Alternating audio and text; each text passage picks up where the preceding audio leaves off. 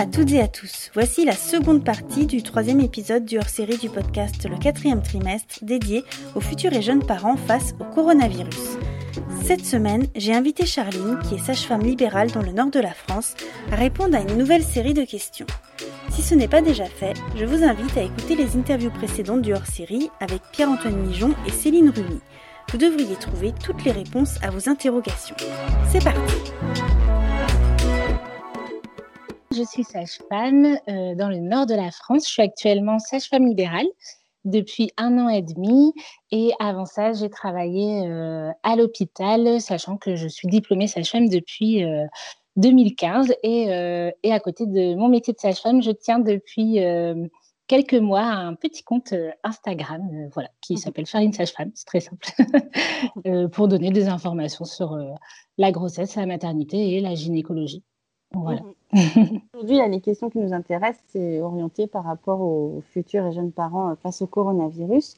Euh, mhm. du coup, ma première question, c'est euh, comment se protéger au mieux du virus quand on est enceinte? Alors, pour se protéger au mieux du virus, c'est exactement les mêmes gestes qu'on soit enceinte ou pas enceinte. C'est mhm. exactement les mêmes gestes. donc, on respecte le confinement, on se lave les mains le plus souvent possible. Euh, si euh, quelqu'un du domicile a dû euh, faire les courses, on pense bien toujours à se laver les mains, à désinfecter ce qui peut être désinfecté. et on prend le maximum de précautions possibles. En l'occurrence, une femme enceinte ne pas n'est pas plus à risque, d'attraper ce virus que quelqu'un d'autre. On est mmh tous égaux quant au fait d'attraper un virus. Par contre, on n'est pas tous égaux euh, sur les symptômes qu'on va déclarer quand on attrape un virus. Et en l'occurrence, euh, la femme enceinte, euh, de par son statut de femme enceinte, a une diminution de ses défenses immunitaires et en plus, elle a aussi une modification de son système cardio-respiratoire. On le sait, hein, les femmes enceintes sont de plus en plus essoufflées mmh. au fur et à mesure que la grossesse avance. Et du coup, une femme enceinte, si elle attrape ce virus, effectivement, elle peut déclarer des symptômes plus importants. Donc, j'ai envie de dire, qui plus est, encore plus que quiconque, elle doit faire attention aux gestes barrières. Mmh. Du coup, euh, si jamais euh, la femme enceinte, elle développe des symptômes, euh, comment ça se passe? Qu'est-ce qu'il faut qu'elle fasse? Alors, ça dépend des symptômes. Si c'est ce qu'on va dire des symptômes peu, peu graves, la première chose à faire, c'est d'appeler son médecin. Le mieux, c'est d'appeler son médecin traitant de ne pas se rendre directement au cabinet, on appelle son médecin traitant, comme ça on décrit les symptômes et lui, il peut évaluer à, quel point c'est grave à quel point ça nécessite euh, soit du repos, soit euh, qu'il vous donne un rendez-vous en réel. Euh, et généralement, quand il vous donne un rendez-vous à son cabinet, il, planifie les rendez-vous en dehors des plages où il voit les personnes qui n'ont pas de symptômes de coronavirus. Mmh. Donc ça, c'est pour des symptômes peu graves. Euh, dans le doute, on peut également joindre euh, les urgences de sa maternité si on a un doute. Euh, évidemment, si on a des signes de gravité, donc notamment un essoufflement, des difficultés à respirer, bah là, on ne se pose pas de questions, on appelle le 15, le SAMU. D'accord. Du coup, est-ce que les femmes enceintes, elles sont obligées d'aller à toutes les visites prénatales ou si elles ont un peu peur de sortir de, chez elles, justement à cause du virus, elles peuvent faire mhm. l'impasse alors, bah, euh, dans ces cas-là, ce n'est pas euh, les femmes enceintes qui prennent cette décision, mais plutôt la personne qui les suit. En l'occurrence, là, on a eu des, recommandations, euh, notamment du Collège national des sages-femmes. alors, concernant les échographies obligatoires pendant la grossesse, donc l'échographie du premier trimestre, deuxième trimestre et troisième trimestre, elles sont toujours obligatoires et c'est vraiment important de les garder. Il y a des choses à vérifier à chaque fois. Ce serait dommage euh, à cause du coronavirus, de passer à côté d'autres pathologies à surveiller. Donc ça, c'est vraiment obligatoire. Concernant les consultations euh, de suivi de grossesse, donc qu'on fait mensuellement avec sa sage-femme, son gynéco ou son médecin traitant, ça dépend des consultations. Et dans ces cas-là, c'est euh, la personne qui vous suit qui va vous dire s'il y a nécessité de se voir en vrai ou si ça peut être une téléconsultation. Euh, par exemple, le quatrième mois de grossesse, il n'y a pas d'échographie. C'est généralement euh, les premières semaines où on arrive à bien entendre les bruits du cœur du bébé en consultation. Donc ça, c'est généralement une consultation qu'on va garder parce que c'est l'occasion de vérifier que tout va bien. Alors que le cinquième mois, il y a l'échographie du deuxième trimestre.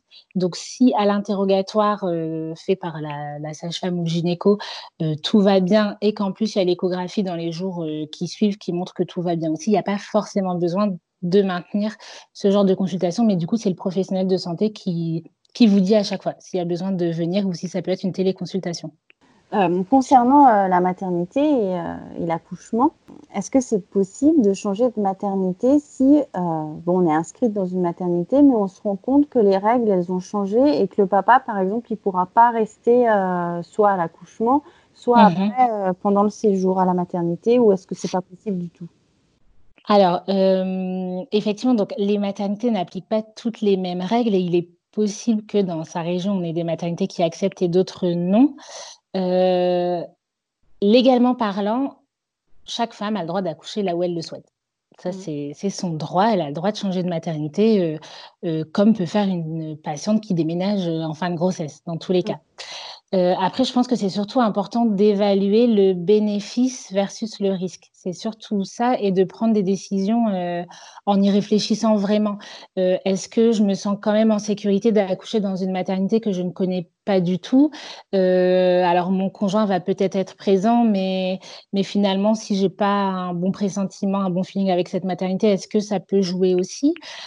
Si malgré tout, bah, je me dis non, bah, c'est tout, moi je préfère changer de maternité, euh, dans ces cas-là, le, faire, euh, j'ai envie de dire, intelligemment, c'est-à-dire en récupérant son dossier, tous ses bilans euh, dans la maternité initiale pour avoir tout ce qu'il faut, un dossier complet dans la nouvelle maternité et ne pas arriver le jour de l'accouchement dans une maternité où vous n'êtes pas connu parce que du coup, on n'aura peut-être pas votre consultation d'anesthésie, votre dernier bilan pour poser la péridurale. Et du coup, ça peut parfois entraîner des retards de, prise en charge, des retards pour poser la péridurale, euh, ou ce genre de choses, quand on arrive dans une maternité où on n'est pas du tout connu.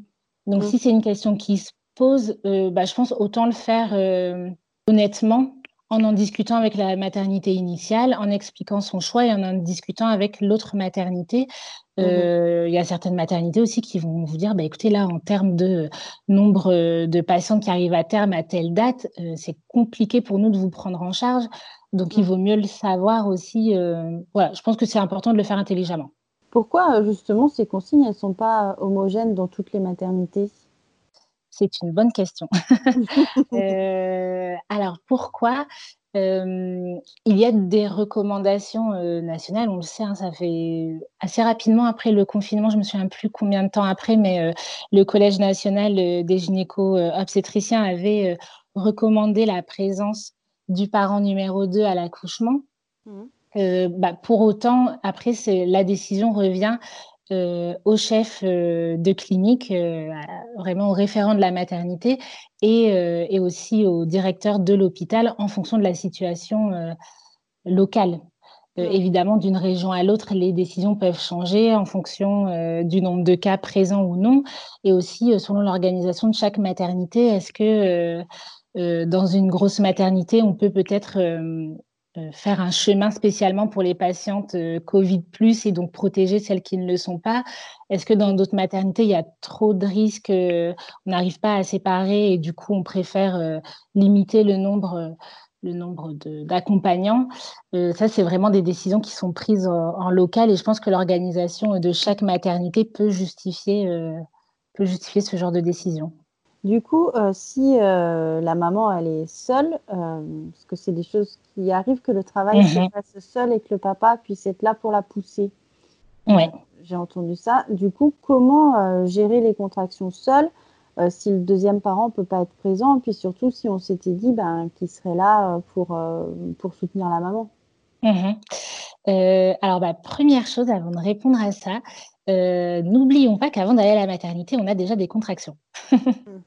Et ça, on l'oublie parce que c'est vrai qu'on pense tellement à ce qui se passe à la maternité qu'on oublie qu'il y a un avant. Et l'avant, c'est pas rien pour beaucoup. C'est déjà compliqué de gérer les contractions à la maison parce qu'on sait qu'il faut attendre euh, que les contractions soient régulières, intenses. Euh, au moins pendant deux heures si tout va bien à côté. Euh, et du coup, bah déjà, le, parent numéro 2 peut être présent pour ces contractions qui sont pas simples. Souvent, c'est un peu la panique. Bah, ça y est, je pense que c'est le jour J, ça y est, il faut qu'on gère euh, tout ça. Donc déjà, il a ce rôle à jouer dans le avant maternité. Mmh. Et ensuite, une fois qu'on arrive à la maternité, si on est bien en travail, alors quand même, il y a encore 80% des femmes en France qui accouchent avec la péridurale. Mmh donc du coup, ça fait déjà une... Euh, la, péridurale va jouer euh, pour la plupart son rôle quand elle est bien efficace de la gestion des douleurs. Et donc c'est vrai que c'est rassurant. Et pour toutes les femmes pour qui la péridurale soit n'est pas souhaitée, soit euh, n'est pas suffisamment efficace, et là, ben, on se retrouve effectivement sans le partenaire à gérer des contractions. Mmh. alors, première chose, ayez confiance à l'équipe soignante. Vraiment, c'est une période particulière et les, sages-femmes, les auxiliaires qui sont en salle d'accouchement le savent très bien. Et je pense qu'elles ont vraiment à cœur de rassurer, d'être présentes, en dehors même de tout contexte. Quand une péridurale n'est pas suffisamment efficace ou quand une patiente souhaite accoucher sans péridurale, on sait très bien que quand on suit cette patiente qui, qui n'est pas la majorité, donc généralement on n'en a pas plusieurs en même temps, bah, on sait qu'on va être pleinement occupé à la suivre, celle-là. Mmh. Euh, donc vraiment, l'équipe est présente et qui plus est euh, dans un contexte actuel.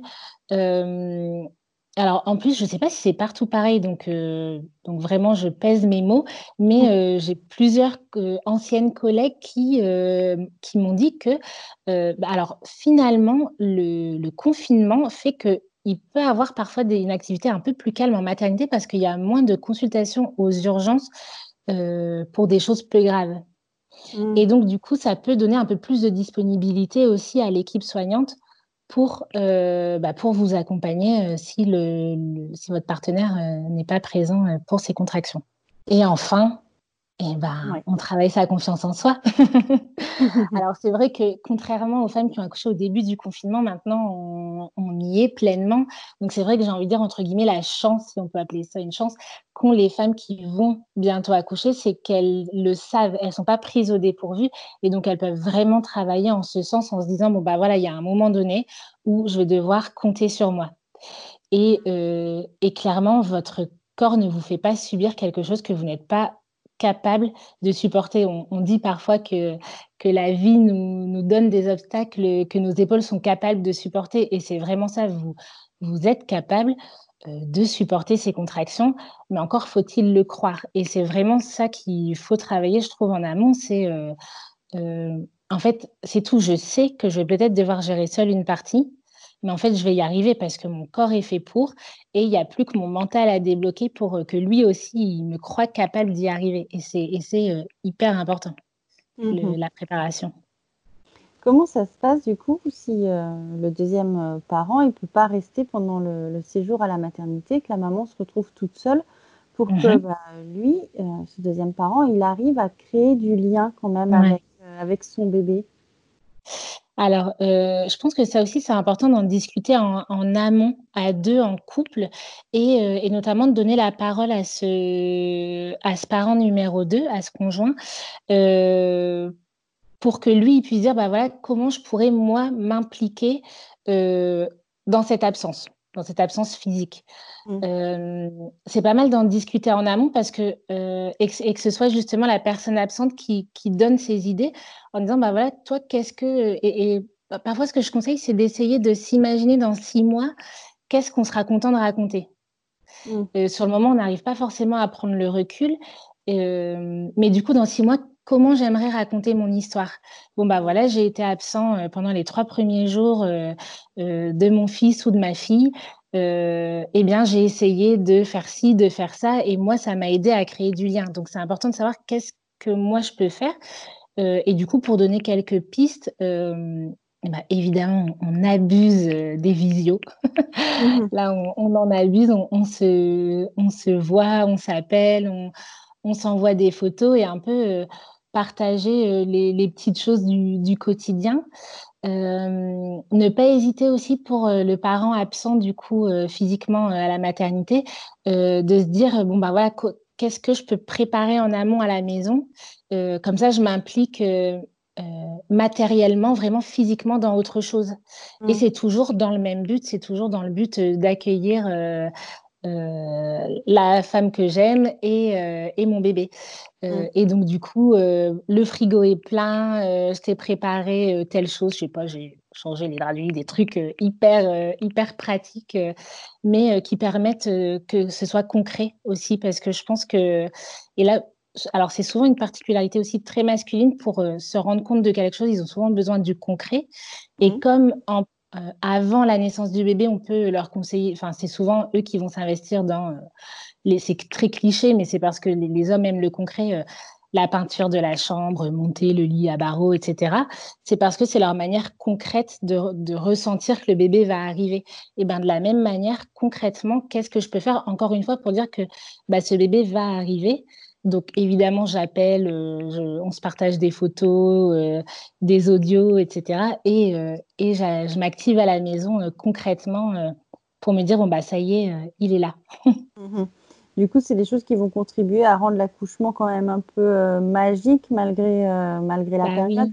Oui. Ouais, c'est important effectivement d'essayer de, de rendre ce moment magique. C'est vraiment le mot, oui, je trouve, à utiliser. Encore une fois, se dire, bah, dans six mois quel, quel bon souvenir j'aimerais garder de ce moment-là. C'est sûr que c'est pas un moment simple et, euh, et il va sûrement avoir des déceptions, il va sûrement aussi avoir euh, un deuil à faire de l'accouchement qu'on pensait vivre et, et de voilà de toute l'idée du début de la maternité qu'on pensait vivre. Mais du coup, dans six mois, quand on repensera, et j'espère dans six mois, quand, on, quand, on, passera euh, à distance de tout ça, qu'on se dira, bon, bah, Enfin, quand même, euh, c'est incroyable ce qu'on a vécu. Et tu te souviens quand on s'est appelé euh, et quand on a passé une nuit blanche, toi et moi, euh, pendant la nuit de Java, euh, parce que tu as accepté de ne pas dormir euh, pour me soutenir parce que j'en pouvais plus. C'est et, et, et, voilà. Et je... quel souvenir on peut se créer pour euh, presque en rire plus tard. Mmh. C'est vraiment ça que j'ai envie de conseiller. Et donc, euh, oui, et ben c'est tout. Si s'il y a une nuit blanche à la maternité, alors on en discute avant. Soit on se dit, bah, c'est tout, on fait la nuit blanche à deux, comme ça, je te soutiens moralement. Mmh. Euh, soit on se dit, bon, bah, c'est tout, je dors pleinement, comme ça, je prends le relais dès que tu rentres. Ça, c'est mmh. une discussion à avoir en amont. Mais euh, bah, se dire concrètement, qu'est-ce que je, moi, en tant que femme qui accouche, j'attends de toi, mon partenaire, euh, si tu es absent physiquement? Et moi, en tant que, que jeune papa ou maman euh, à la maison, euh, comment j'aimerais m'investir, euh, qu'est-ce qu'on peut faire à deux pour que je sois quand même présent pour ce bébé? Pour les, les mamans qui, qui, ont accouché maintenant depuis quelques temps, quelques semaines, est-ce que c'est grave de ne pas commencer la rééducation du périnée tout de suite? Est-ce qu'on peut la faire quelques mois après Ou est-ce qu'il faut absolument que ce soit fait dans la foulée? Alors non, c'est pas grave du tout, du tout de ne pas la commencer tout de suite. Euh, la, la, rééducation euh, du périnée, ça se débute vers 6 à 8 semaines après l'accouchement au plus tôt. Mmh. Donc déjà, on la démarre pas tout de suite parce qu'on laisse un peu euh, le corps travailler seul et il est capable de, de, grandes choses déjà tout seul. Et ensuite, euh, pour les patientes qui sont justement à deux mois de leur accouchement et qui auraient dû démarrer leur rééducation, c'est pas grave du tout. Euh, elles peuvent déjà démarrer des petits exercices. Euh, alors, on en trouve plein, on a plein de ressources maintenant euh, sur les réseaux sociaux, mais juste déjà prendre conscience de son périnée. Qu'est-ce qu'un périnée Est-ce que j'arrive à le serrer, à le relâcher? Mmh. Et déjà d'y penser un peu quotidiennement ou plusieurs fois par semaine, c'est déjà utile Mmh Mais en tout cas, c'est pas grave, il n'y a pas du tout de, date euh, limite pour démarrer la rééducation. J'allais dire, le, le plus embêtant, c'est plus pour les mamans qui sont embêtées vraiment physiquement euh, euh, par des fuites urinaires, par des gènes au quotidien, parce qu'elles sentent que leur périnée n'est pas assez tonique. Et dans ces cas-là, qu'elles n'hésitent pas à appeler directement leur sage-femme pour une téléconsultation pour qu'elle puisse le vrai, pour qu'elle puisse en discuter à deux euh, pour que pour avoir des conseils concrets euh, des exercices à appliquer en fonction de la situation à la maison ouais. ça vaut pas un vrai bilan et ça vaut pas une rééducation en cabinet qu'il faudra faire plus tard Euh, mais c'est des pistes pour démarrer. Après, il n'y a, y a, pas de, a pas de date limite. Euh. D'ailleurs, même si vous n'avez pas fait votre rééducation et que ça fait 3 ans, 15 ans que vous avez accouché et que vous vous rendez compte que bah, quand même, ce serait, ce serait bien de reprendre, il n'y a, a, pas de date limite. Quand on en a besoin, on, on peut faire de la rééducation, il n'y a pas de problème. Oui, ça n'aura pas d'impact négatif sur le corps. Non, alors bah, c'est vraiment juste euh, pour le bien-être euh, immédiat de la patiente qui est gênée. Mais sinon, non, euh, non, non il n'y aura pas d'impact négatif. Un très grand merci à Charline pour ses éclairages. N'hésitez surtout pas à contacter votre sage-femme ou gynécologue en cas de besoin et de doute. À très bientôt pour un nouvel épisode.